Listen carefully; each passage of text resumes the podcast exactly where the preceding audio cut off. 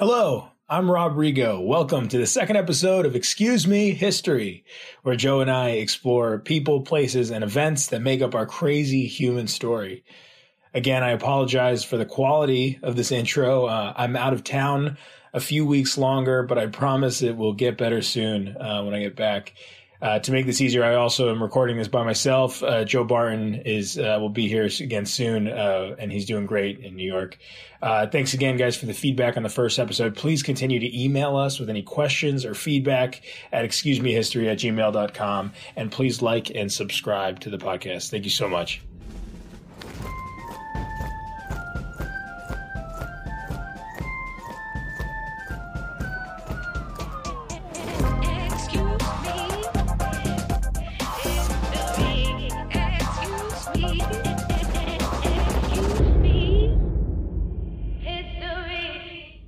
Joe Barton, welcome. Hello. Uh, how you doing? I'm I'm doing all right. How are you, Rob? I'm doing good. Uh, what podcast is this again?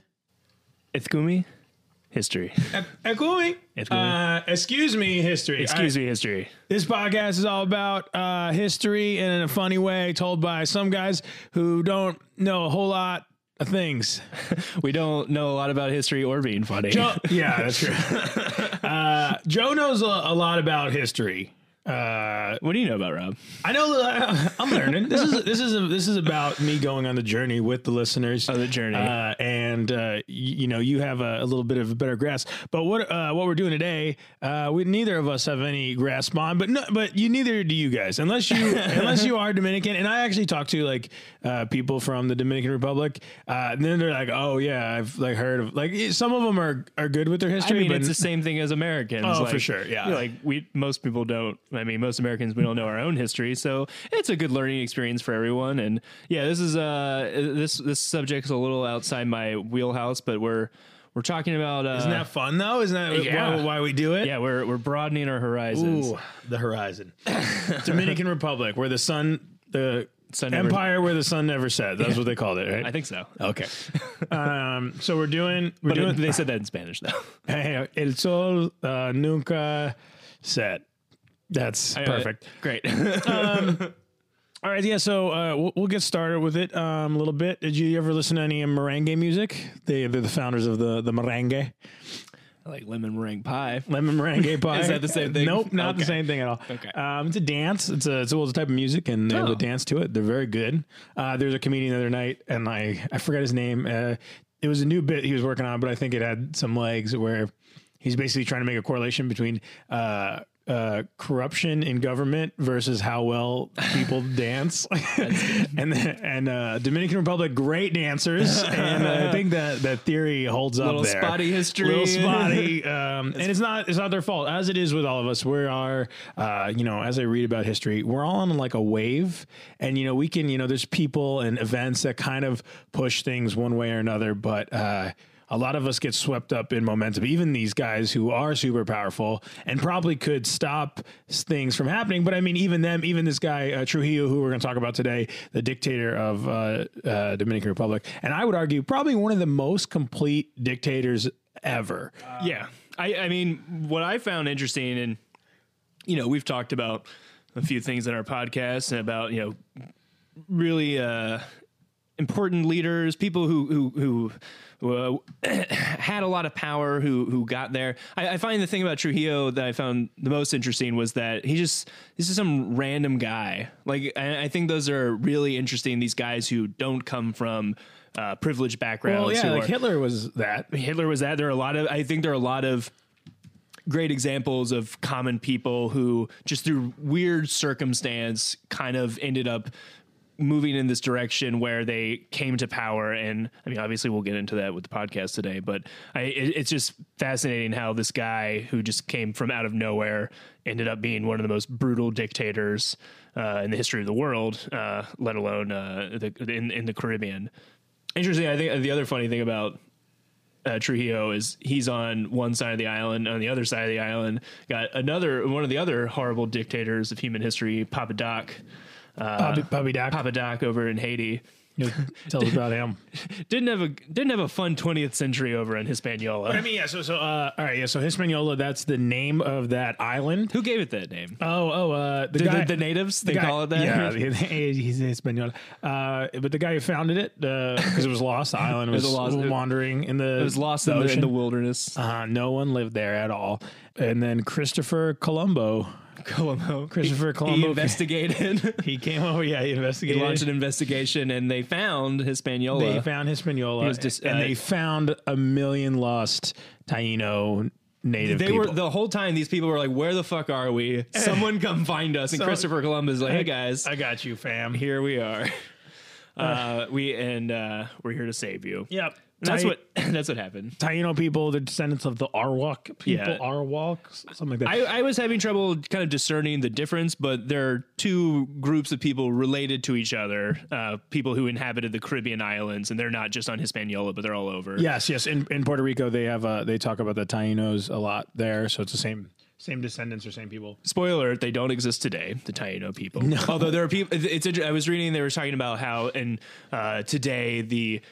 I guess it, or maybe 50 years ago or so, people started to try to reclaim kind of the the Taino heritage and, Yeah. and try to uh, go back more to uh, to a, a native, uh, at least celebrate native culture uh, in the Caribbean islands. And there there's some people in uh, you know Puerto Rico or the Dominican Republic who do identify as uh, Spanish or Amerindians. I've definitely, I've definitely seen the, I've definitely seen that, at least in because I, I, I, I've been to Puerto Rico a bunch of times because I worked there, and I have seen like a kind of a cultural uh, embracing of that, of that. They try to, you know, they have a lot of Taino like days or something like that, and they dress up in the in the native garbs or whatever. That's interesting. Um, but yeah, so uh, so yeah, so the million people were on this island. Uh, I don't know too much about what they were doing there, uh, but they lived pretty peacefully, it seemed. But they were strong. You know, a million people at that time is huge.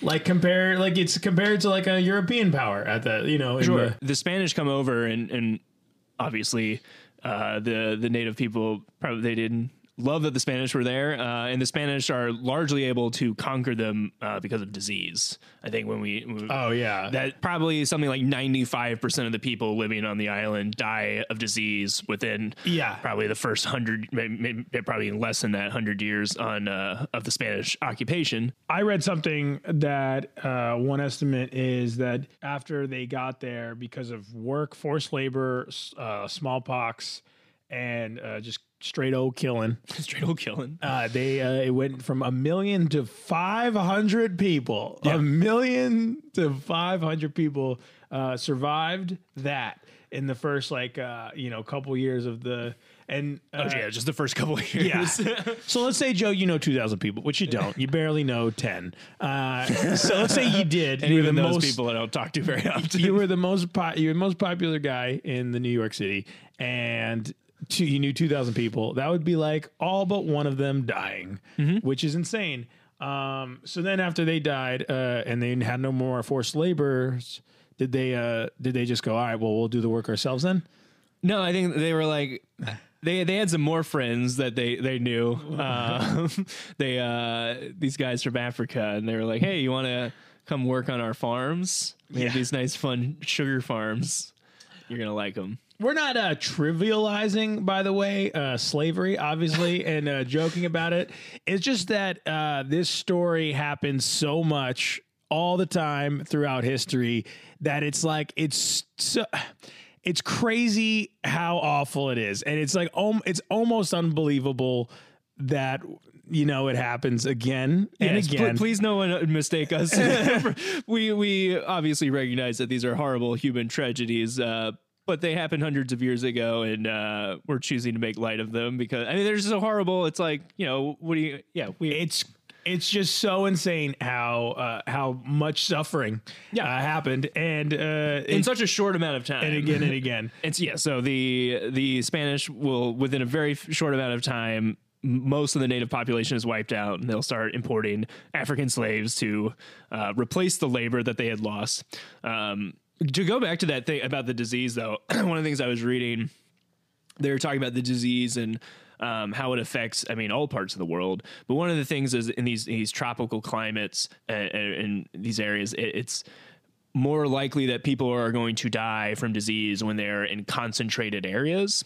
And before the European um, colonization of the Americas, not in all cases, but a lot of these people tended to uh, to live more more spread out. I mean, they, they there were large cities in uh, in Mexico City, or you know, in Mexico and a few other places. But for the most part, these people are living spread out, so disease uh, won't affect them as much. They're, they're, native diseases, but then all of a sudden, you have these guys coming in and then trying to capture these people and put them in concentrated areas, yeah. and the diseases are more likely to spread. And they're also being mistreated and and um, living in pretty pretty terrible conditions, so their chances of surviving uh, going to be even lower. Uh, and so, yeah, within a few years, most of them are dead, and they're going to bring in Africans to to make up for the labor force and the Spanish will occupy the island. You know, we're talking about 1492. They land there, uh, and by I think 1500, they pretty much have control of the island totally. Um, and then we'll continue to be there for about the next 300 years. Yeah, it becomes a big. Uh, and we talked about pirates last time. Uh, yes. So the island of Hispaniola was a huge uh, pirate hub, especially uh, Santo Domingo, which is the capital today yes. of uh, the Dominican Republic. Um, was it? Uh, was it bigger? What was the what was the biggest spot there? I forget. What was like in the Caribbean? What was the biggest hub for? Um, well, the, the in, the, in the Caribbean, the the major thing is going to be uh, uh, the the Spanish Main, so that's the northern coast of South America. Okay, but then the, the other big parts are going to be uh, Cuba, the you know the Hispaniola, and then the the tiny islands uh, that the the English and the French will start to settle. Will also like the um, what are we talking? The Virgin Islands or the Bahamas or oh yeah, all that uh, Nassau and uh, all those islands. But yeah, uh, definitely pirate hotspots, and especially because they're Spanish settlements. Uh, all the enemies of Spain, which are many at yep. various times, uh, they'll be subject to pirate raids over over years and such. So it's pirate raids, and then uh, why are the uh, wh- these are becoming big important places to the colonies? Uh, I mean, there's not really a ton of gold and silver on Hispaniola, or they don't find that there. But it's sugarcane is their big thing. Yeah, tobacco, tobacco. Yeah, those are going to be the main exports. Um, tobacco very important, uh, especially. I mean, we talked a little bit about it in the in the Jefferson episode. Jefferson was a tobacco farmer. The tobacco that the Virginians will be planting, they they're getting that from the Caribbean. Yeah, uh, so getting they, that good stuff. They got that good stuff down in the Caribbean, and the Spanish have like a stranglehold on the tobacco market. Uh, and same with sugar. I mean, sugar grows in those tropical climates, um, and very and both of these things are very dangerous, very unpleasant jobs to be doing. Uh, tobacco is a very labor intensive plant. Uh, oh, yeah. You, it takes a, a lot of uh, time and effort to kill all the bugs, especially if you're not using pesticides. Uh, and then the same thing goes with sugarcane. Sugarcane fields tend to be very just dangerous to work in, uh, like very tall. Because you get all that sugar on your teeth. yeah, you get cavities. you got a lot of cavities. Uh, you know these guys. Uh, you eat sugar all day. What do, you, what do you expect? Have you ever had sugarcane? Like straight straight old sugarcane? I don't think I have. Oh man, it's uh, it's it's good. Mm-hmm. but yeah, your teeth hurt right away. You're like, oh, they're gonna fall out. Um, Better floss tonight. So then, uh, then uh, his the island of Hispaniola eventually becomes uh, two places. As uh, yeah, so we should say the entire island is not controlled by Spain. Uh, they do for about 100 years or so. But eventually, in the 1600s, the French are going to come along and they're going to claim uh, the left side of the island, uh, which uh, eventually. Um, the the island that you know they're calling it the entire island is called Hispaniola, but the major settlement, um, or what's now the capital of the Dominican Republic today, Santo Domingo, that's what the Spanish will call their side of the island is Santo yes. Domingo, and the French are going to call their side of the island Saint Domingue. So basically the, the French version mm-hmm. of that, and this will continue colonial rule over the next hundred years or, or next couple hundred years, uh, and it's in the early 1800s, late 1700s that we start to see some rumblings going on. A little bit rumbling. A little bit of uh, a little uncomfortableness, uh, some uh, some mishaps going on. The what what will happen is the the Haitians, the um, uh, will, will, become the Haitians or the black um, slaves and um, some free uh, blacks and mulattoes in Haiti, which will revolt against the French rule. Very complicated story. Won't go into too much detail, but eventually by 1804, um, the the Haitians will have overthrown French colonial rule. And I think I read somewhere that they were the first like slave colony. Like uh, It's the first. I think it's the first, and I I think arguably the only successful slave revolt in human history, where the slaves overthrew their oppressors and then created a uh, their own state. and it was so successful. Like it was just never no more problems after that. yeah, they, just- did. They uh, smooth sailing. New Zealand, they weren't treated like uh, they weren't ostracized by everyone immediately Yeah, as a black You know- you know owned, like, the uh, colony and then fucked into like uh, you know poverty for you know generations. Yeah, the United States, you know, when it happened, was very sympathetic because they were like, "Hey, we just had our own revolution. We're going to support you Yeah, guys. You know, we we there for you. We've been through that." Uh, no, the United States did not like it. They feared the Haitian Revolution, thought it would uh, incite uh, slave revolts. Um, Why were we were we doing were we doing that too? Shh, don't we, we're talking, Oh, yeah, we're talking about that. Uh, yes, the United States did have slavery. Uh, in, in fact, Jefferson, President, President Thomas Jefferson, uh, he was The pre- man who never lied. the man who never lied. he never he never lied. Uh, never chopped down a cherry tree. Never chopped down jersey. Also had wooden teeth. Um, and uh, threw a quarter across the Potomac. That's a river. the That's a- Potomac. Didn't uh, Didn't George Washington maybe Yeah. not do that? I don't know. Yeah. sure. Uh, stand that river. Not definitely did not do that. it's a big river. It's a huge river. He, I mean, maybe he found like a, a small, a little creek, a little creek. Tribu- a tributary. I swam uh, the Raritan River uh, in New Jersey and uh, to New York, just to say I swam from New Jersey to New York. I picked a, a pretty narrow part of it. it was a good way to conquer How long did that take you? It took a, it took like it's only like 30, 40 minutes. Oh, wow, I'm not a quick swimmer either. Uh, Um, and then everything else was good. And now Punta Cana is a great spot to visit and go to the beach. Uh, all right, podcast all right. over. This this has been a uh, tour, tourism advertisement for Hispaniola. Uh, no, the United States uh, reacts very negatively to the Haitian Revolution. Uh, Jefferson didn't care for seeing uh, a lot of uh, dark people uh, overthrowing their their slave masters, violently killing all the white people, uh, envisioning such things happening uh, to Virginia. So they're going to uh, pretty much uh, put sanctions against Haiti, which will, I mean, And so does every other. So does everyone else. No one- does. They just ro- like just screw over everyone there, Yeah. even after they like. And uh, so that's what's going to happen there. Uh, the the Spanish on the other side of the island, uh, they're also afraid of what's going on in Haiti. They're afraid of it spilling over into uh, Santo Domingo. Some uh, either uh, the Haitians who are hiding in the mountains, the, the Haitian rebels coming over and, inciting slave revolts in Santo Domingo, or even um, just a total takeover of the island or, or a or native uprising in Santo Domingo. But what will end up that's sort of what ends up happening by. Um, the 1820s, there starts to be an independence movement in, in Santo Domingo, and they will overthrow Spanish colonial rule only but briefly. They actually try to join Gran Colombia, the uh, the large uh, pan uh, Latin, Latin American country that's been forming in South America, started kind of by uh, uh, Bolivar and all those guys down in South America. They don't, and eventually the Haitians do take over the entire island, and they'll occupy it. Um, uh, for about 40 years, I believe, until uh, the Spanish will retake the island.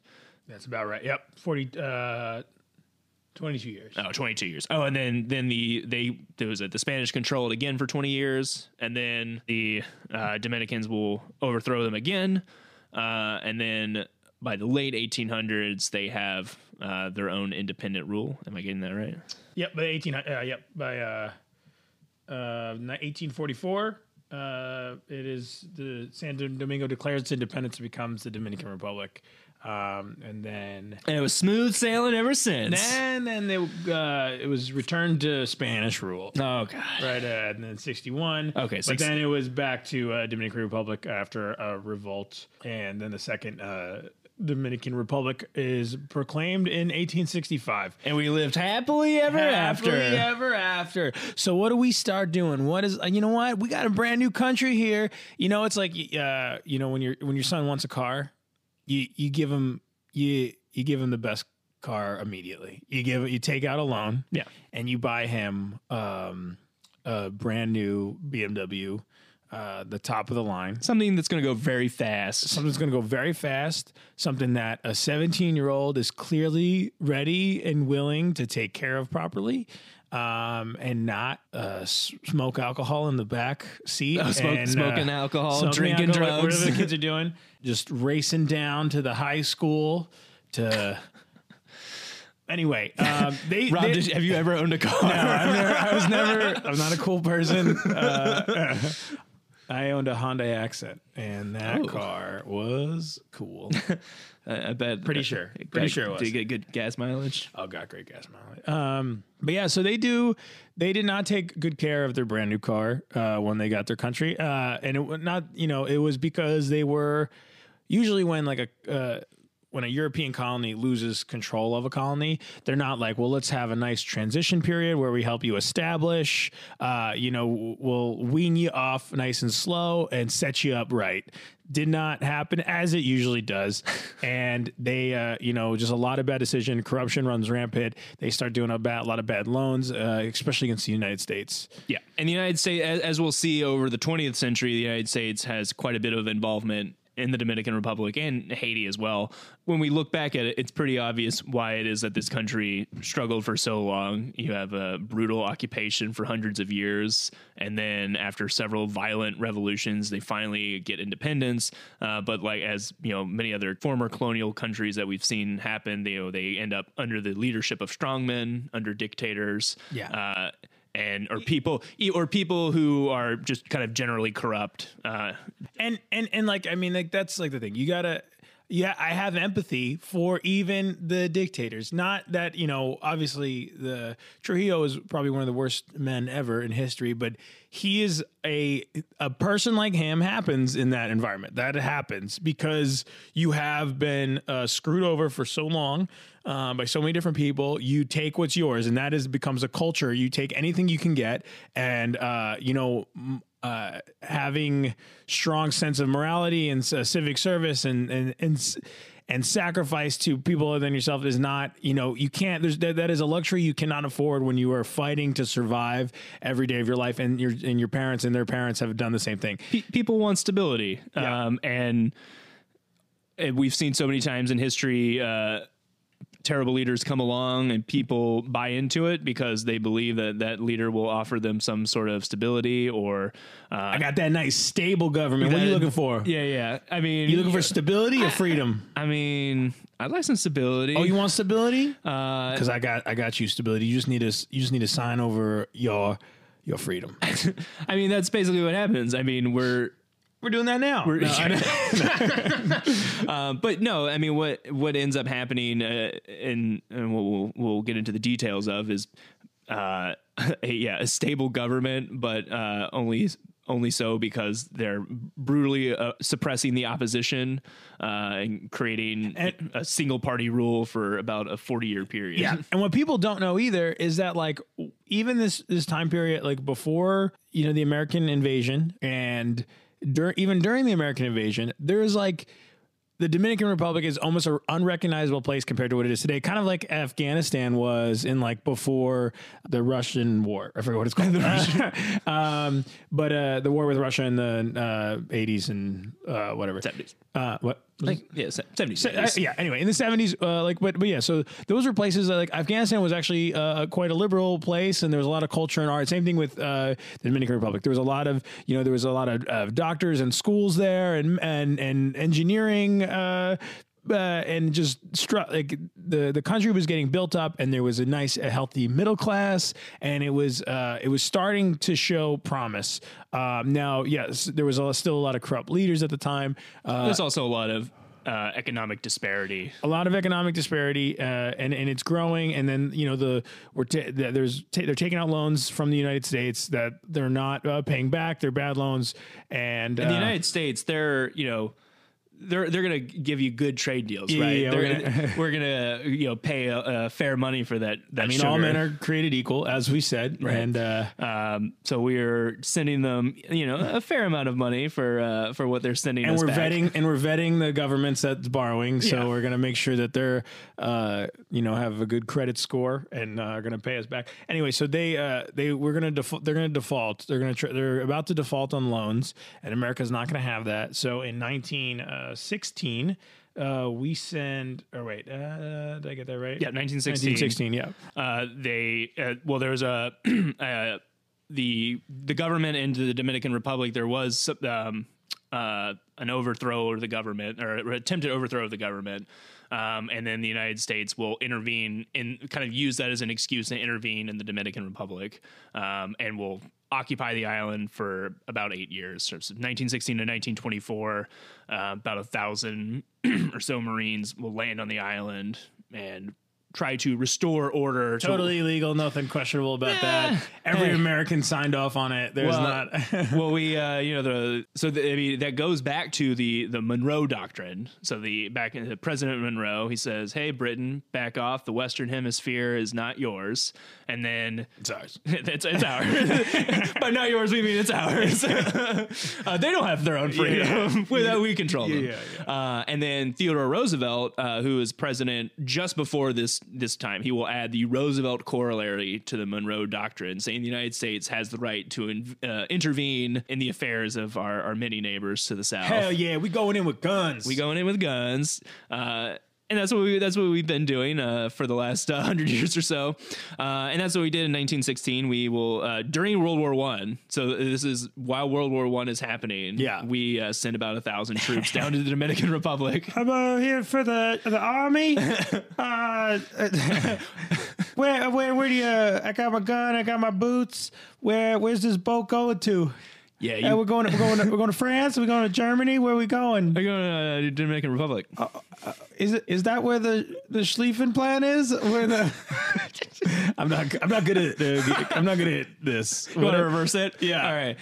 Hey, so uh, we going over to uh, to Europe to fight with all those trenches and uh, the tanks and the and the and the gas and the explosions. And Oh no, you're going somewhere much more uh, American uh, and uh, in it- is- line with our interests. Is it cold where we're going? Oh no, it's gonna be nice and warm. You're gonna get a nice coconut. You're gonna. Oh. You're gonna. It's and it's good. The fighting gonna be easy. Oh wow! Are, are we we're fighting against like the best trained armies in the world, Nope. like Germany, right? No, remember how? Uh, remember how? Uh, you know, we won the American Revolution, uh, and uh, the English colony. Yeah, I remember that. Yeah, yeah, yeah, yeah, that that happened. Uh, and then England was a place, and they colonized a bunch of things. Uh, we we're not gonna do that, but it's it's gonna be pretty similar. Oh, okay, Like you're gonna, it's you're gonna, we're gonna colonize them. great. As long as I have to go fight in Europe, I'm down. You will. Uh, actually, I mean, to be fair, that would be great. Honestly, like if like Oh, I- yeah. like if I if I joined if I joined the Marines and then I found out I was going to the DR, I'd be like, fuck yeah, That- to chill on a beach yeah. while uh, easy. There's no there's no while a million of your of your friends and neighbors are going to die in Oh, my the God. trenches in France. getting dysentery Mm. in you know uh, in. I can't even think of a. I mean- a, a French battlefield. What is it? Uh, the the the Psalms. Psalms. that That's was one of them. That was a we got one. That's uh, one. What's the Verdun. Verdun? Yeah. I don't know if the United States is in that one, but uh, No, I don't think so. I think that was earlier. the worst thing that happened to you in the Dominican Republic is you got a sunburn. you come back, get your, your purple heart. Hey, my skin was peeling. One time I ordered a Mai Tai and they used rum instead of whiskey. Actually, no, you used would be the Reverse of that. Reverse of that. I don't know how to make drinks or read history, um, but we're learning. Um, We're learning. So, in the Dominican Republic, they uh, they take o- uh, they're controlling it, um, and they, I mean, obviously it's a it's a double edged sword, but they do some. They do bring stability to the area. as, as the United, you know, which- that's what we do. We Yeah. bring stability to the world. We're gonna bring in some of that uh, stability, uh, lack of freedom, uh, more stability. We're, we're here to bring you freedom and democracy, and we're going to give it to you with bullets. We're gonna give it to you with bullets. Um, so then, what happens? That uh, what what what makes the U.S.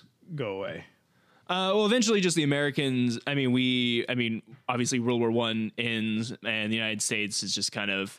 We're trying to spend less money. We're, we we get more isolationist in the years after World War Yeah, One. people started asking questions. we're like, hey, why are we why are why do we have thousands of soldiers uh, in this island that most of us have never heard of before?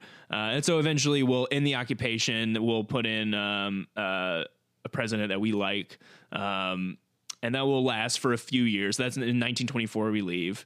Um, and then uh, so we're we're not quite to Trujillo. He's still he's alive right now. He's alive. He so he he joined. He was trained by the U.S. military. Like he joined Yeah. some kind of thing. Um, We've never done that before, right? no, we've never. we've never trained our our uh, number one enemy. yeah, not Ho Chi Minh or Osama bin Laden, whatever. blah, blah, Osama blah blah blah.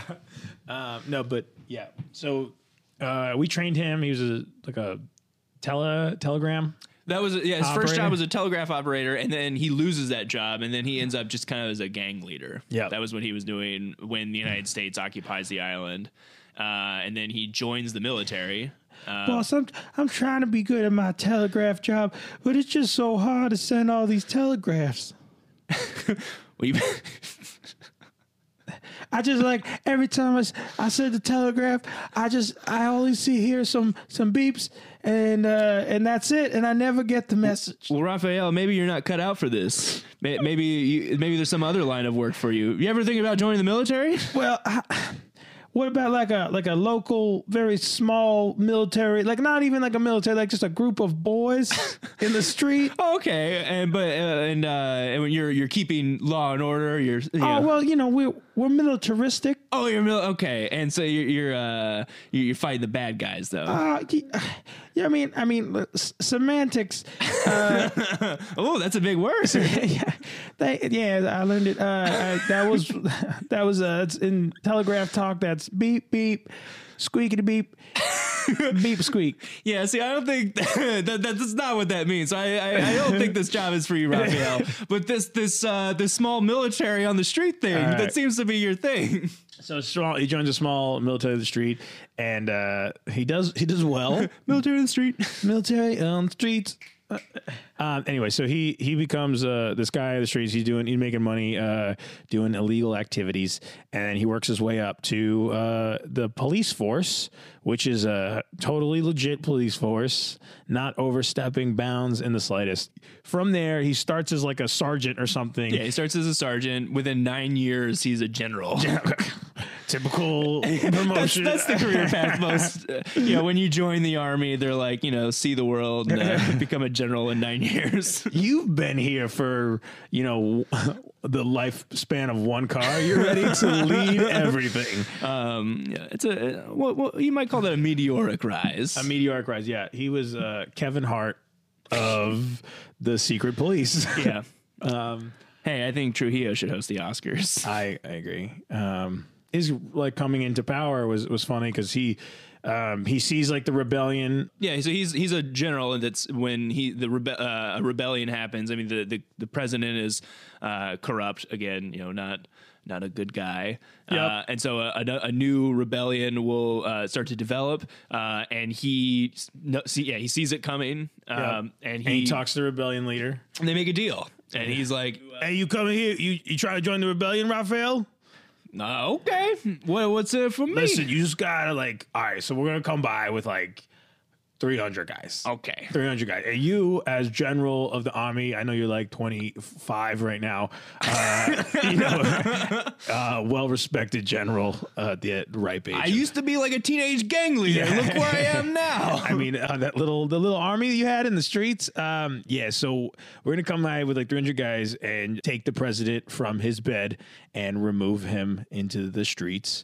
And uh, you don't want my guy. you want my guy standing down. and I want you guys just like you know maybe uh, calling sick that day. The entire army is not going to be able to come in today on account of I got the sniffles. Yeah, so it's literally it is it is comedic, like because they do march on the Capitol, uh, and the president calls Trujillo his loyal general with nine years of experience, and uh, he's like Trujillo, they're coming, amass the army that you are leading as general. You got guns and and tanks. Yeah, and, I gave you that job for Yeah. a reason.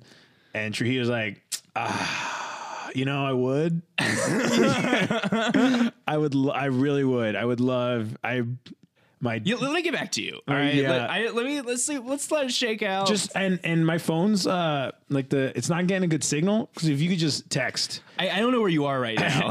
Actually, for if you could telegraph me, I uh, I used to be a telegraph I'm, operator. I'm capable. Of just uh, So they yes, this this rebel group marches into the capital. Um, and let's, let's talk, the deal they they strike is interesting. So the, the He said I could run for president. yeah, so the guy, Which who- is- the, that's- gu- the yeah, guy that is who's weird. the guy who's leading the rebellion. He's like, I, I, I will be president, and if you stand down, the next election you can run for president. Uh, which, I mean, Yeah. What? I mean, it, w- I mean, it all works out for Trujillo in the end, but I don't know about that deal. Seems like uh, this other guy can turn the tables on him at any moment, but it doesn't work out that way. it seems it seems like wait what are you thinking? Like what's like what's the what's the plan? Like did he think he was going to lose or is he just ready ready to like you know run? He's like ah yeah you could run against me. You're not Yeah, going to win. I- but I'm- it's curious to know what both of their motivations are. I, my my only guess is that Trujillo, being the military leader, feels confident that because he has the support of the military, that, that it's a, he's going to win yeah, that even yeah, even if he's not the president, he will still have the most power because he's got the guy, uh, he's got the most guns. That's right. Um, and so yeah, the rebel group will come in, uh, overthrow the president, uh, instill a new president. Uh, who will take power and then they'll they'll hold another election. I think it's two years after he takes power. So we're talking about a people who, I mean, people an uneducated, largely uneducated, poor populace, um, and then you have this guy who comes ar- uh, along promising um, economic reforms. So Trujillo, yeah, he'll run for president uh, a couple years after. and wins by a very realistic 99% of the vote Yeah, and so like why and- even and- and- why and- just just 100 He and he Why wins. not? He wins ninety nine percent of the vote. But ima- so I, I I don't know the the exact totals of the number of people. But let's just say there was five million people living in the Dominican Republic. Yeah. Well, five point five million people cast ballots, and ninety nine percent of them uh, voted for Trujillo. So numbers don't quite add up there. Yeah. Uh, I, I think there's a little uh, a little little trickery, a little trickeration going on uh, in in this ballot counting. Uh, but basically, obviously, as a uh, military dictator will be prone to do, he intimidates all of his, his rivals, uh, all of the political opposition. Uh, so most people who would have run drop out. And it's he- yeah it's very clear that they're not there's no chance uh, yeah. So he will uh, Trujillo will end up uh, sweeping the election, uh, and his, the Rafael Estrella, uh, Estrella Urena.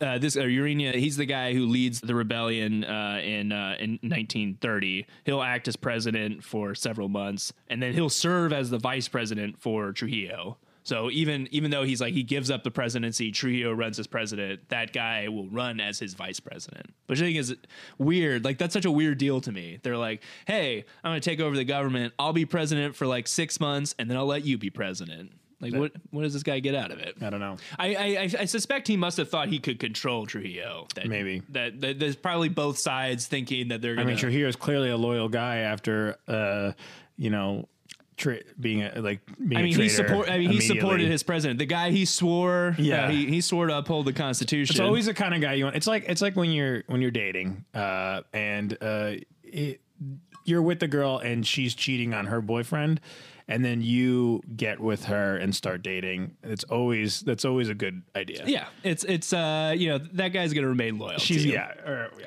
Um, one thing I forgot to say when the I, I remember reading about um, the American occupation and uh, they banned cockfighting there. They were very mad about that. Uh, they so they hated all their um, they brought in gumball machines and they were very upset about gumball machines because of the the cockfighting. Imagine like seeing like walking down the street and seeing a gumball machine and then being angry. Yeah. like I see a gumball machine and I'm like, oh wow, what a nice little thing there, and just just like, oh god, they took all this delicious sugar cane and put it colors on it. it still hurts my teeth. So they they hated the U.S. occupation, but they took it out and their they took out their anger in the only legal way they knew how, which was crushing us in baseball. Like they immediately took like America brought baseball down to the Dominican Republic and immediately just uh, destroyed us. Like, Yeah, and and to, to- this day, to, to this, yeah, to this, day, I mean, disproportionately, Dominicans um, are, I mean, in, in, in Major League Baseball, I mean, they, I think for, I mean, an island of like 10 million people, I mean, the percentage of Dominican baseball players is, is crazy and like still growing. And they Yeah. like have the, probably the best farm system like in the world for yeah. baseball, other than the United States for baseball. do you um uh Have you seen the Key and Peele sketch, the slap ass one? Yeah, They- and he's like, I'm Dominican. He's like, we're all Dominican. um, and they didn't like uh, PBR.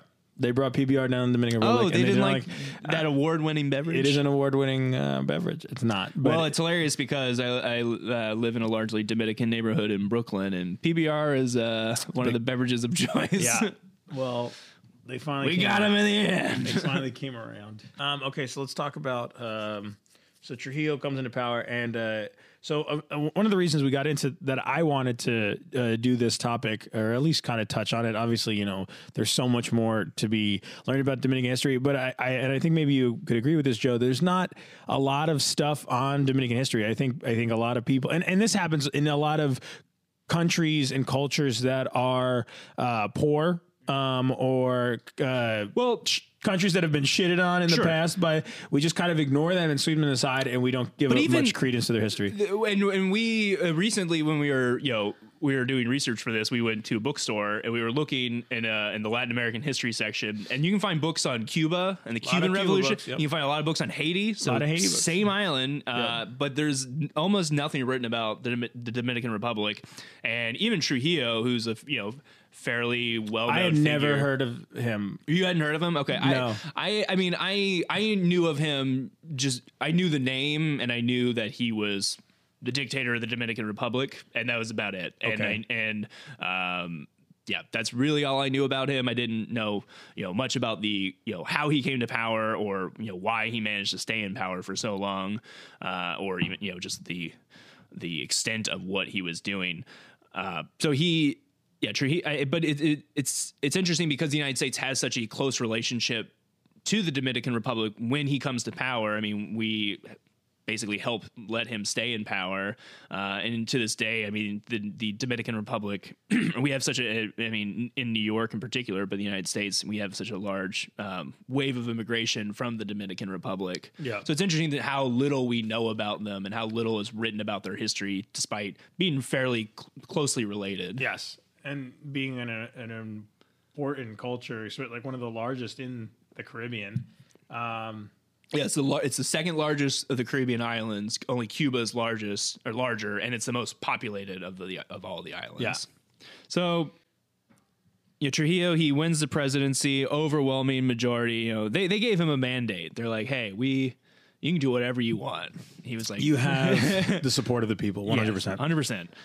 Except one guy. one, you, Trujillo. one guy was really angry. One that one percent. the one percent. Um, so yeah, so three and a half weeks after he uh, becomes president, a major hurricane uh, is going to hit uh, the Dominican Republic. It's the 1930 hurricane of the Dominican Republic. It's before they were naming hurricanes. Um, in fact, they, Well, you want to name it? you want yeah, let's give it a name. They call it a. Well, what would Trujillo name it? I think he would name it after himself. Why would he do that? Hurricane Trujillo. Well, I mean, is there any is there any precedent that he would kind of do that? I mean, after the hurricane uh, destroys the capital, he'll uh, clean it up and rename the city after him. Oh, oh okay. hey, this guy's a you know I just got here. He's a, he's Uh, a humble guy. Like imagine imagine if like someone did that. Like imagine like um like right after George Bush won the election, he had like, all right, uh, Washington D.C. is now uh, George Bush, George Bush City. George Bush City. Ima- imagine, imagine, like, imagine if you like moved to a street and you started picking up trash and you're like, hey, let's name the street after me. You've been there for two weeks. uh, yeah, this kind of uh, his ego is just uh, a huge part of his uh, reign in the Dominican Republic. Like everything is named Trujillo. Statues, gold plated statues of his of himself go up in traditional, you know, just because he really wants to show that democracy is alive and well. Yeah. So he'll just rename everything. In the end, churches have to uh, like even churches have on the church it'll say uh god in heaven trujillo on earth like that amen Again, a very humble man. very humble man hashtag humble he took a lot of uh, mistresses a lot lot of mistresses. Uh, you know and um so one of the reasons i got into uh, this this uh uh, this subject um, was because I did read in a very uh, basic, basic fashion. Uh, I was, you know, I just at a Starbucks getting my caramel macchiato, and I was reading a book because I'm so smart and literary. Uh, but I was reading, finally reading uh, the Brief and Wondrous Life of Oscar Wilde, which you know is a fictional book, but it has a lot of real history in it. And if you haven't read the book, I highly recommend it. One of the one of the best books I, I've I ever read, and I connected with that book really well because the main the narrator in the story actually uh, you know ends up living in my hometown where I grew up. So I grew up in this place in New Jersey, and I very much relate to that story. We went to the same college as the guy did in the story. Um, the friends like Oscar Wilde, like the the, the character um, who the narrator describes, I knew that guy. Like I knew, knew him. Uh, I, I knew that culture. I've I've been around that so much that I just I felt so strong about it. And then you know uh, the Was author. there was there a big Dominican presence like where you grew up? Oh my god, yeah. The whole my the, my town was uh, like half and like almost half and half split between uh, Dominicans and Puerto Ricans. Uh, so I knew that culture so well, and I or, like I, I didn't know you know historically anything about them, but just you know you know going uh, over a friend's house after school, like I would just uh, I just saw that a lot. So I knew uh, I just You, you saw you saw you kept seeing this picture of Trujillo and you're like, what is that your like granddad or something? no, no, no. But in, in, in like in like the book, like just kind of like the the machismo of like the the Dominican man, very you know very suave, very uh, powerful, very um, you know whatever. So, but then I also like the main character in the story is this nerd, and he's like kind of conflicted between the two the two sides of like his his culture and, and what he is. And I and I know that guy. I know I had those friends. I had the nerd friends who uh, you know grew up there and were kind of bullied for like not uh, getting enough women because he's supposed to be a Dominican and you're supposed to be a, a you know a strong. You gotta hit those lady- Trujillo lady- numbers. yeah, you gotta hit those Trujillo. You know, and, and he talks about, and I mean, the book is fictional, but he has a lot of uh, stuff about the Trujillo regime, and it is absolutely brutal. And you know, he takes over, um, and he takes you know thousands of mistresses, and more, and more impactfully, he uh, wipes out much of the upper class. So there is like before that, there's you know, there's a, there's a lot of doctors, there's a lot of engineers, there's a lot of uh, you it's know, a very common thing, and it, it it's very. I mean, I use this term, but it, it almost feels like a very uh, like primitive thing. Like you take over and you wipe out anyone who could oppose you. so anyone like it's very like traditionally, you know, uh, in like tribal warfare, when you know, people will take over another tribe and you kill all the men and then you pregnate all the women. There you go. Uh, to it's spread your seed. So it's weird. It's weird that like a modern, you know, this is happening in like the 1930s and 40s and 50s and all that. That this is, you know, essentially what's happening. He's just destroying, you know, all the opposition, impregnating everybody, getting lots of babies. I don't know. Did he impregnate them? His oh, mistresses. yeah. I mean, he had. You I wonder know, how many children he had. Oh, it's got to be hundreds. You know, it's it's a lot. But uh, I mean, it's weird that that happens, and you know, we see it all the time, even in you know modern societies, even in populist movements, where uh, you have these guys who try to who really try, try to just you know take over and uh, control with, by by eliminating the opposition, and it's like it's like how is this not? How do we keep letting like let this happen? How do Yeah. how do people not see it? And it's just um, you know People- you're not you're not really that powerful. People aren't powerful. Like you're in this wave of momentum that's happening. Yeah, And- it's almost like a hysteria. Um, And then when when the and his power was so great, at least you know he had such a tight grip uh, on the military. Um, that it just became a, a, situation where people became so afraid to oppose him because Yeah. he would just kill them. And Absolutely. people were disappearing and mysterious deaths were happening all the time, and nobody just knew what to do about that. and if you watch any interviews with him, he's like the his arrogance is just it, it, it's he's just yeah you know I do what I want. You know like like it's like and he's killing like not only Dominicans but also I mean we'll, we'll get into him killing Haitians but also foreign uh, you know people you know United States citizens Yep. he's killing.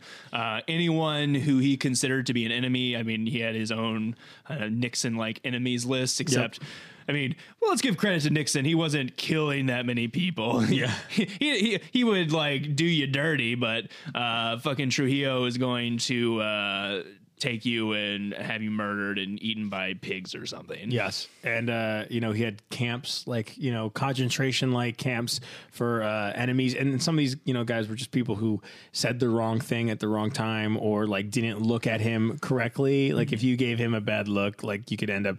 It's just uh, it's insane, and then you know you're in the. And you're one of the people who work for him, and you're being told to do all these killings, and, and you know I'm, I'm I'm sure your moral uh, literacy isn't super high either, but I mean that's you're also under the pressure of. Uh, yeah, I'm gonna. This will be me and my entire family if I don't do it. So it's like it's lit- there's nothing. You know, I totally see how that happens, and I don't know what. What do you? It's just amazing to me how long it it took. You know, you know when we when we think about other or most, you know, pretty uh, not most, but a lot of brutal dictatorships, uh, they don't last very long because eventually they will rise up, or some a lot of times a foreign power will intervene. Yes. and the problem is that the the greatest foreign power in the world. Um, the United States Sure. uh, refuses to intervene um, for the most part. Uh, Yes. and there there are reasons for that, and they evolve over time. Um, but the first, you know, kind of our treatment of them is we kind of had this like good neighbor policy. That's what we Yep. called it. And as long as we they were, gave them the guns. we gave them the guns. Um, and when we talk about good neighbor policy, what we mean is non-communist. so if you're a good non-communist, we'll basically let you do your thing, even though like we know what's going on down there. and, and and and even even like before that, like you know, like you said, we were in there during World War One, and then after that, we're we're trying to like get out of stuff, uh, and the American people are finding out about you know our operations there, and like, what do we what what, are, what the hell are we doing there? And it's like, so And I mean, we're not ready to go in there, and just like like today, there's plenty of there's plenty of you know countries that could use a like probably could use help. Uh, I mean, we don't want to. well, that's kind of what happens is that we we end up getting involved in these conflicts. I mean, especially in the 20th century, it, you know, we get involved in something and then eventually people get tired of it. And it's what you know, uh, the Vietnam was a great example of that. Yep. And then there's this retraction, or after World War One, or after. Um, you know, world. You know, after Vietnam, there's this retraction, trying to become more isolationist, and even you can see that today, where you know, 15 years ago we were pretty gung ho to get in, in Afghanistan and Iraq, and I'd say most people now want to get out of Yeah. there very quickly. and and that's uh, like in a political affairs or global affairs kind of uh, you know debates. That's always the thing is like, should we, you know. Should we be a big brother to other countries? Uh, you know, a lot of people say uh, no, uh, and you know, part of me f- agrees with that. Part of me is like, what? Like, we shouldn't, you know, be spending a ton of money. We shouldn't be going in and and because because because when we do that, it's not like we're doing a perfect job either. Yeah, we're know? not we're not representing what they want. We're we're trying to restore order. Sure. you know, r- kind of. We're you know we're the you know police you know police of the world or keep the you know the liberal the liberal world order in intact and and going and we we keep the seas safe for for uh, for commerce Yes. and keep the world safe for democracy uh, and when people step out of line we get involved um, but oftentimes you know we're not in the end helping the people we're trying um, that we're intervening with. You know, we're- Exactly. We're, not actually representing their interests. We're representing our, our own interests, and that ends up uh, either in them getting upset or us getting in, involved in a Mm-hmm. long, violent conflict. But at the same time, if you're a person living through this regime, you're like, please help. Yeah, like, someone, please, anyone help. Yeah, Yeah. please stop this brutal thing. Anyway, um, so so Trujillo's in power now. He's renaming everything. He's taking wives. He's taking prisoners. He's killing uh, a lot of people. Um, and then he just kind of does that for a while. He at one point he says, "I'm gonna I'm gonna step down as we'll follow in the Americans' footsteps, and we'll let someone else, uh, you know, take over two two term president." Yeah, no, nobody did more than two terms. That that's been, you know, every American president. um, wait a minute, And then, uh, uh, fucking Roosevelt. and then Roosevelt was like, "I'm running for third term." He's like, "Oh, third term! Hey, right. hey, he did. Let's uh, let's get back in there. Go run, get back on that presidential horse. The whole time, it doesn't matter if Trujillo's president or not. He uh, he's running the th- place. Yeah, and, and a lot of that, I mean, that's very a classic a classic thing of like um, having figureheads of state, but you know, whoever really controls the military uh, will end up controlling. Uh, the government because they're the ones who have the the true power. Uh, they have the guys with the guns, and that's where the authority ultimately lies And these kind of regimes. and all yeah, all this time eh, eh, that you know this is happening, uh, the United States is largely letting this happen. I mean, Roosevelt uh, has um, is aware probably of what's going on. Uh, Several U.S. presidents will. But it's not his biggest problem. It's not his biggest as problem. always. You know, I mean, we have our own. You know, we, we were pretty depressed at the time. We were on some antidepressants. I'm fat. I'm very sad. But then and then we had our our own uh, uh, the the Great World War II came along and that kind of distracted us from uh, what Trujillo was doing. Um, and then after that, obviously, communism becomes a bigger uh, uh, a bigger fear for the United States. So having a not a very strong non-communist ally uh, in the area becomes a big factor Yes. for the United States. Uh, and then especially after the Cuban Revolution, that will be even more uh, more of a priority for the United States. Um, one other thing, uh, again, in, in that book, uh, "Brief and Wondrous Life of Oscar Wilde," like they they do uh, several chapters do talk about really just how to totalitarian, um, totalitarian, Totalitarian. totalitarian. Wow. Totalitarian, uh, the regime is. And We're learning today. We're learning today, and I think even more than like you know, like like say Stalin or someone like that, where like you know Stalin could never control the entirety of you know the Russian landmass or Yeah. the Soviet Union land. I mean, it's two con- like It's two just- continents. sure, exactly. So, um, and other places like that. But uh, Trujillo, like, really did have uh, ears and eyes everywhere on the entire island. It's, yeah, it's not only is it a small thing, it's a small piece of land, but it's also an island. So where are you going to go? Yeah, where are you gonna go? You you could hide in the mountains and probably starve to death. Yep. uh, and then the other thing is that that I did learn about the culture there um, was that gifting was a huge. It was a. It had a huge, a big effect on people. Like there was a, a culture of gifting where it created like a moral economy of reciprocity. It was even more so than sometimes even threats uh, was like Trujillo would gift someone something, give them something, and because they couldn't return the gift, they felt indebted to them. And it's like I have to do what he says because I owe him. He gifted me. He gave me something, which. What, what was it like a gift? What like a he- gift, uh, it could be anything. It could be like a, a, a position. It could be like a job, or it could be literally, you know, some nice socks. could be some, it could be it could be money or uh, land or something like that. There's also a whole thing about uh, the land at some point changed from it's like it's just the land to like oh now everything is parceled out and private and ownership. private ownership yeah. So they they you know that happened around this time too. And uh, and that changed a lot of stuff. And you know who owns it? And and people felt ripped off and cheated. And then you know Trujillo's giving land back to people that he took from them. And then it's like here's this gift and now you owe me. And it's like Well, that's a problem that'll often happen in the in the in the wake of a revolution where you're trying to either redistribute the land or privatize the land, and then usually it ends up in the hands of a few people. Um, and I mean, obviously, it's what happened here. Um, and especially, yeah, when you have uh, someone who controls everything, who can, uh, and yeah, it's interesting to you know, doling out land as uh, political favors. So I mean, is, is there any like particular examples that you can, uh, of like guys he would gift? Like what, like how would they, like who is he giving these? Just like people in the it was, government. it was everyone like not Everyone. like like he just just all over all over the place that was just a huge thing he would do he would just uh, constantly be gift giving gifts as is this like a cultural thing? Like It is. uh, It, it is a culture thing. Like like like the the one of the books I read was uh, the dictator's seduction, politics, and popular imagination in the era of Trujillo, um, and that is by oh man, again, is very difficult to find books about Rafael Trujillo Yeah. or the Dominican Republic. There's a few written, but most of them were written fairly soon after he died. There's been relatively little written about him in the last. Um, by Lauren 10 years or uh, so. Derby. Lauren Derby wrote that, um, and. Uh, just I, that like that's what it is. It's, it's a cultural thing more than anything. Like for me, if someone and, and, and some of the gifts weren't like so extravagant or whatever, it's um they give you a, a you know a nice um soldier's uniform or something like that, like a, an elegant or so- what I don't know. Um, but they like you know for me it'd be like like in our culture it's not as big of a deal and it's like you're not going to hold that much power over me for that but that time it was send you a thank you note. yeah it was uh you know you like it just reciprocity like you if you owe someone something that was a, a very precarious situation situation to be in you felt guilt about that that was a big part of it so he did that and then uh, on top of threatening people and killing them and uh, putting them in. threatening them What are you gonna do? Kill me?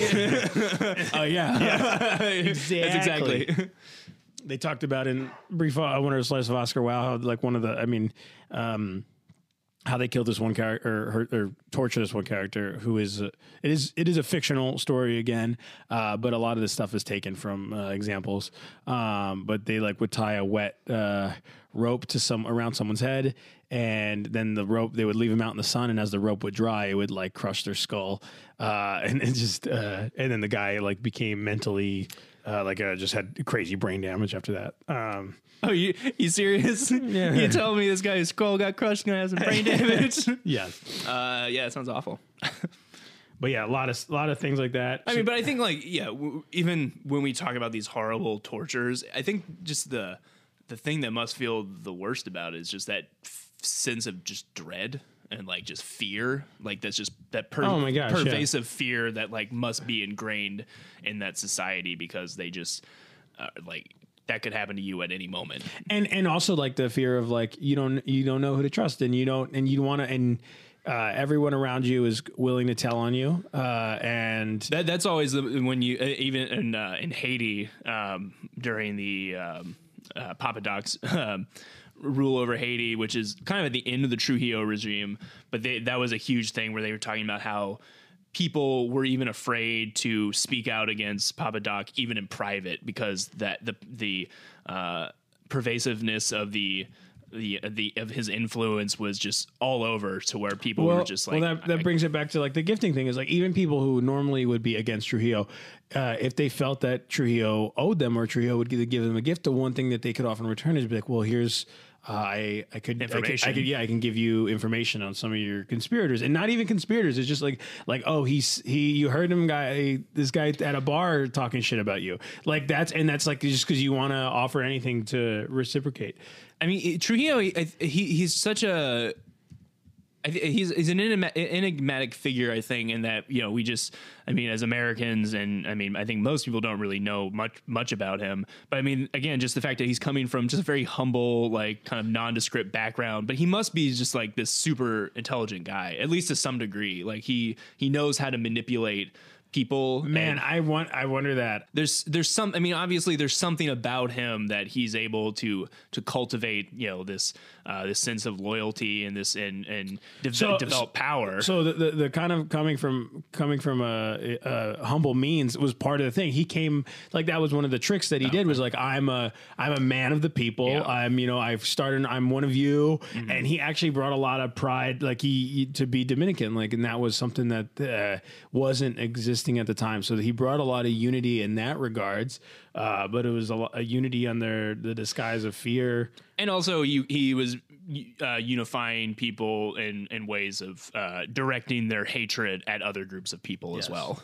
Uh, which is a thing that uh, very common for dictators to Do do. you want to talk about some racism? With, Let's uh, talk about some racism. Okay. You want to start? you just want to. Well, so I mean, just to talk You about talk about personal, like your own, your racism, Joe?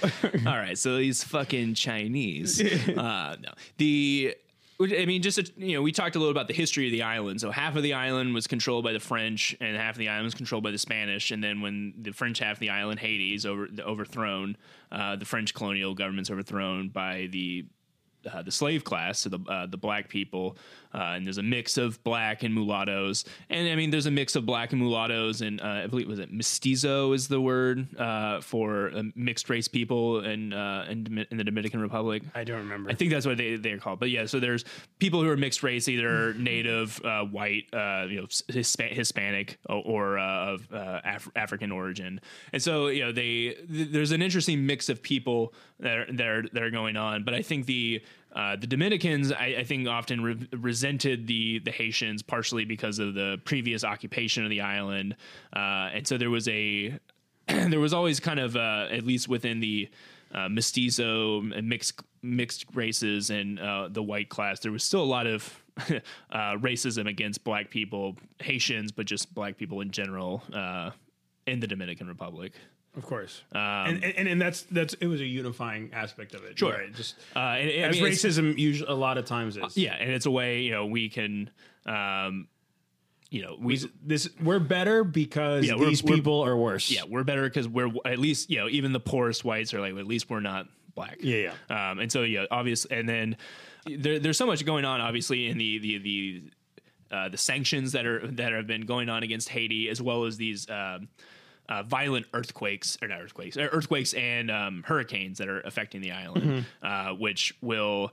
change the you know the way I mean it's going to affect their lives uh, obviously and it's a lot of times uh, the Haitians are going to try to come into the Dominican Republic as refugees.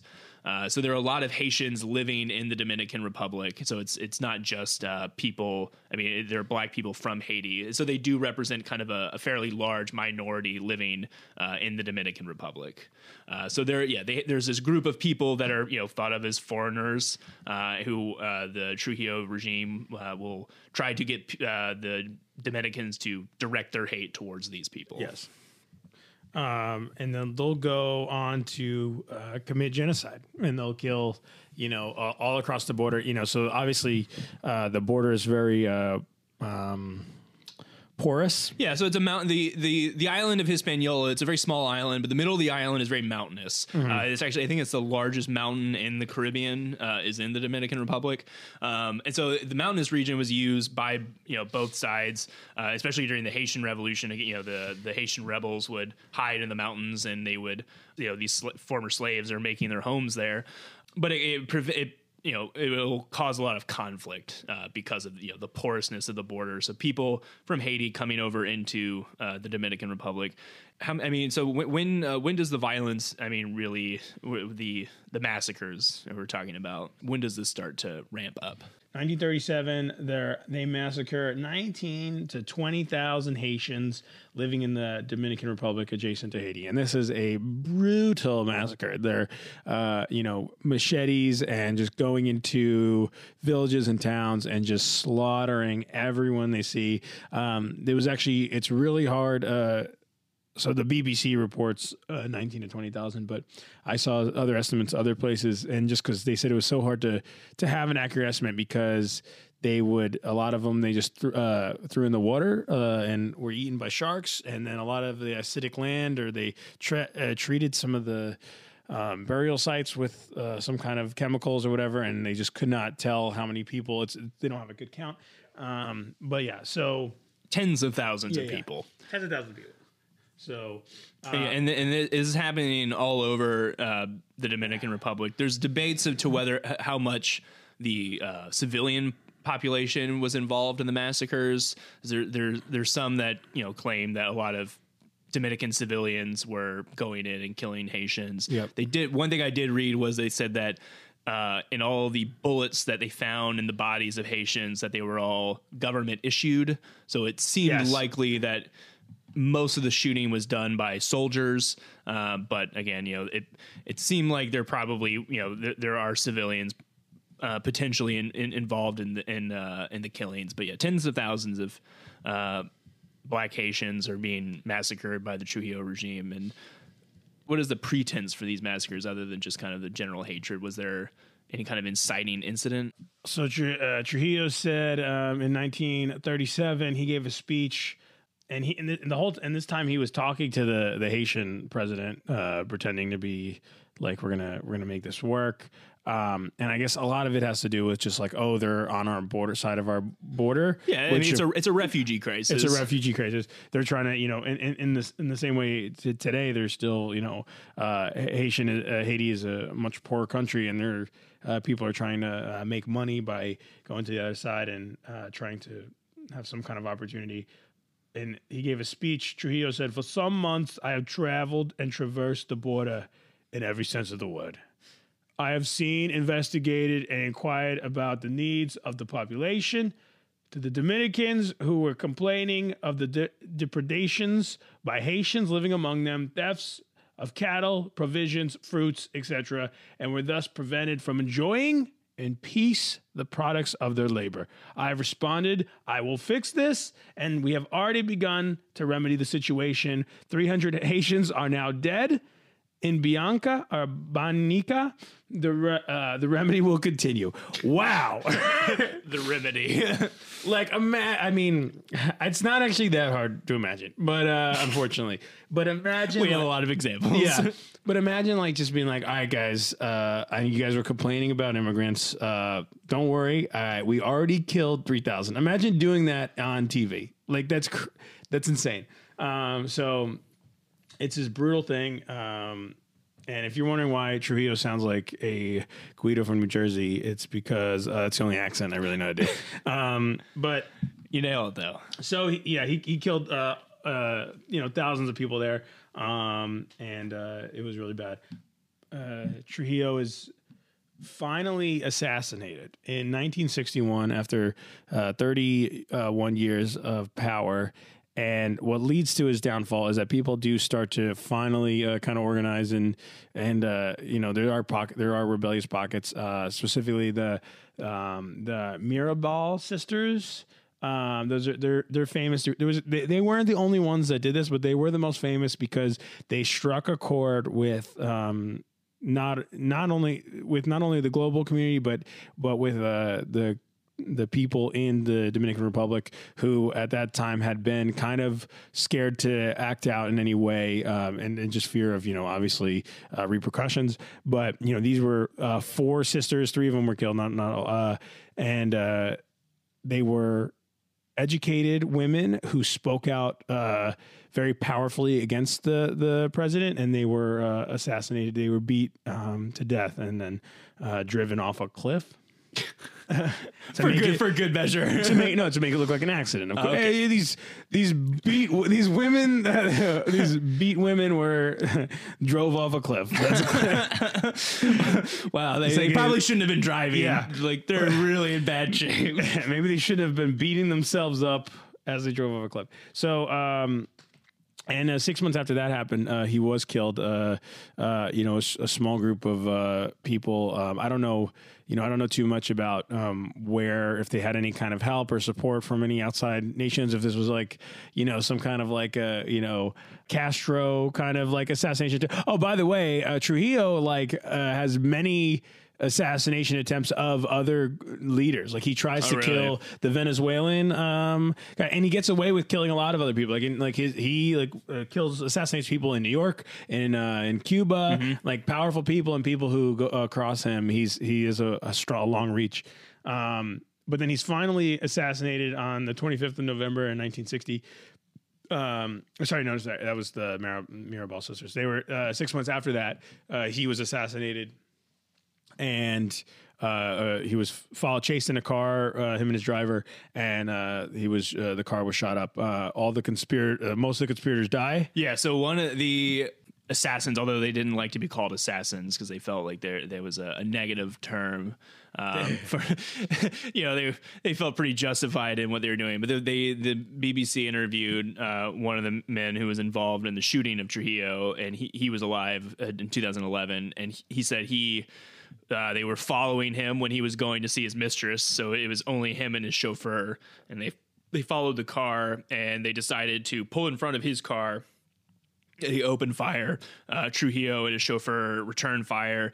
Uh, he, the kind of the his his memory of the whole thing was a little bit fuzzy, but basically he says you know uh, Trujillo tries to run out of the car and then he's wounded and eventually they shoot him to death in the street. Uh, and then they get the body, they put it in their car and they drive off.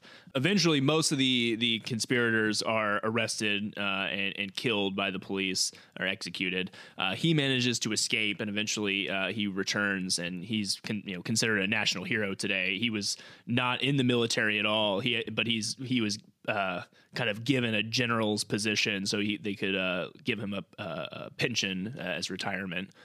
and, and in this time, I mean, you know, Trujillo, you know, there's the United States at different times thinks about removing him uh, and kind of to tie it back to Castro. Um, a, a big part of the reason why they don't at different times is because they uh, they're afraid of even if they remove Trujillo, that it would create instability in the country and that would allow a Castro like figure to come along, Yes.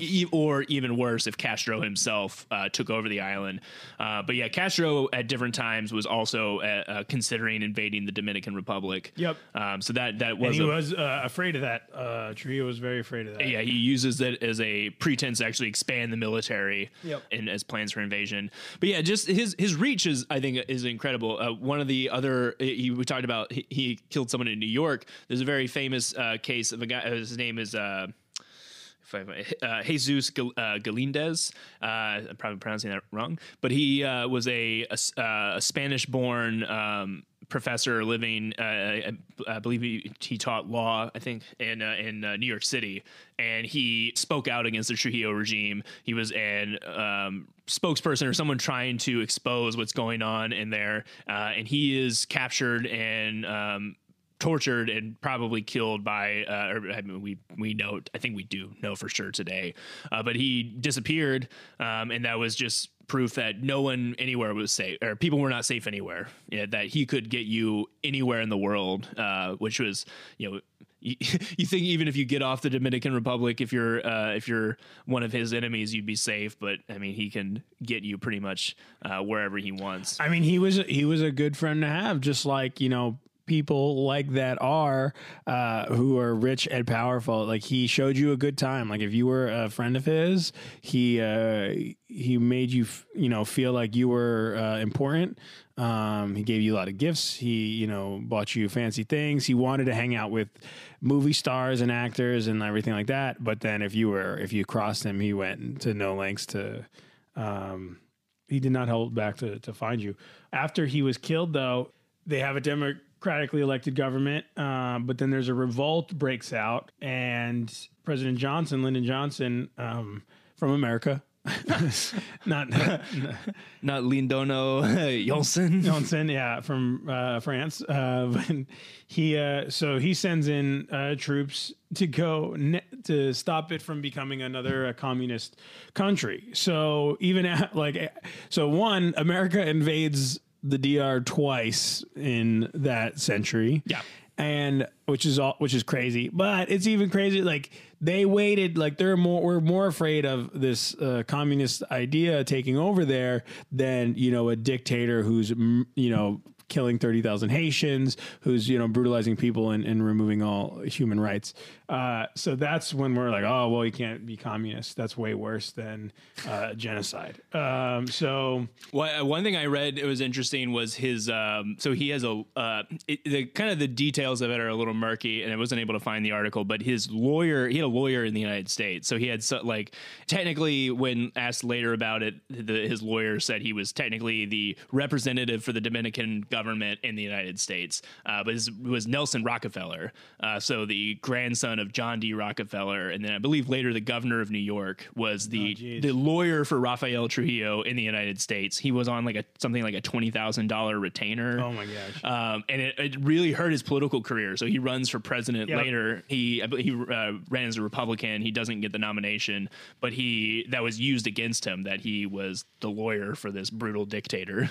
and and there's one thing to be said about this too like you know like all brutal um you know these these brutal powerful men you know you could talk about Pablo Escobar in Colombia or even you know uh, like Stalin or, or Hitler before World War II you know they do some good stuff for Yeah. the country Well, yeah, yeah. We, he comes to power in the wake of a hurricane. This, this, yeah, right, right as he becomes president uh, in uh, in the early 30s, there's this major hurricane uh, that hits the island, and he again he is able to be the cleanup of the hurricane.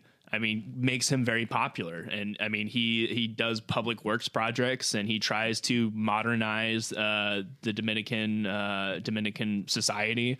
So yeah, yeah, it's not like he's he actually he was like he did a it's lot not like raining bullets on yeah. like twenty four seven. He's doing things that you know make him popular, maybe you know, Yep. in, in some people's eyes. or- building infrastructure, building uh, education uh, schools and stuff like that, which are you know obviously only teach that Trujillo is is God on earth. But um, but and he, and he's doing so, and, and he's doing so, and you know when they when he becomes a power he creates a one party state and he requires everyone to basically join the party. So everyone is also you know they're giving their money to the government. So uh, you could say you know they they do maybe have a sense of you know they have some stake in it. You know we're giving our money to Yeah. the building of the infrastructure to the improving of society. It's just only coming you know at the expense of you know all of our friends and family being murdered and I mean, and and you know, he used uh, his relationship with the United States as a non-communist, uh, you know, an ally in World War II, and um, an ally who never fought or anything, but an ally, and they, you know, they they're a founding member of the United Nations. He's you know positioning himself as you know someone who is a, a credible world leader. Yeah. Um, and he uh, he uses that to just kind of try to legitimize his his reign. Um, so after that, uh, there's a couple more. After he is killed, uh, you know, we come in, we do that. Uh, we we we try to hold real elections. We try to uh, force real elections, and uh, it still doesn't really happen. they confu- it confused them. They're like, wait, there's two guys on this ballot, and none of them are Rafael Trujillo. They still Who do. I vote for? this is a trick. Yep. So they they got confused and no one voted. um, but they finally did get some uh, more uh, liberal people in there, and some of the civil rights and uh, human rights uh, start returning. Um, there's still, you know, obviously a lot of uh, a lot of problems, a lot of corruption, um, and let's say a guy. Uh, Joaquin Balaguer. Balaguer. He was the last, considered the last Trujillo's last puppet president, and you know he had been part of that election, but he still he had been part of his regime, and he still won, even though he had connections to Trujillo. But I think we it, it, today, I mean, again, when you talk to people like even modern, uh, you know, Dominicans living today, I mean, a lot of them don't really have much of a. I mean, they don't have any memory of it because they weren't alive during that time. Um, so it seems it, it seems you know pretty far removed, but really, it's only in the last you know twenty to thirty years that they've, I think, really recovered from. Um, not only the Trujillo regime, but you know, almost continuous occupations from uh, foreign governments. Yep, it is the most uh, fastest growing economy in the Americas, which is which is uh, nice, and and the elections have been getting uh, more more free, uh, but you know obviously there's still a lot of uh, issues over there and a lot of you know uh, controversies that that continue to happen. But it is definitely uh, it's definitely a better spot that it was before, which all started you know due to uh, you know civil unrest from bad debts and you know America in occupation in the early part of the century. I think I think the Dominican Republic, just in in, in reading about it, you know, it, it just seems like it, this is uh, the United States. Like, like what are all the mistakes we can make in one country? Yeah. and like what can go wrong? Um, you know, in a in a country again like a, a colonialized uh, state, and then. uh, Try to go from tr- them trying to overthrow that that oppression, and then not helping at all, and then when we do help, uh, it's not really in a constructive way. It's and it's in a way that again benefits the United States and uh, not the Dominican people. And and it, it's just a, it's again it's it's you could see an argument for American intervention and you can see an argument against American intervention in the Dominican Republic because you can see where the times we do intervene, it often makes it worse or it doesn't help the situation, and then uh, in the times that we don't, you know, for thirty years, uh, this guy leads a brutal, oppressive dictatorship, and thousands, tens of thousands of people die because of it. So I mean it's it's it's just one of those things that you're like how what what is America's role in the world, um, and why can't this little country decide to do what it wants? Yeah, I don't. That's a that's a great question, and it happens all over. I don't know.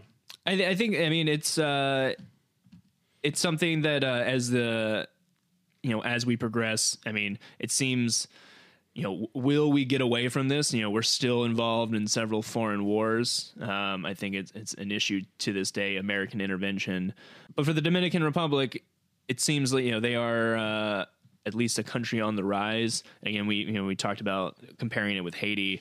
Uh, they've fared much better than Haiti has. Uh, they've created a much more stable form of government, um, and see again, their economy seems to be progressing and uh, liberalizing as a society, uh, and again, they're not facing the brutal, oppressive regimes that they were in the 20th century.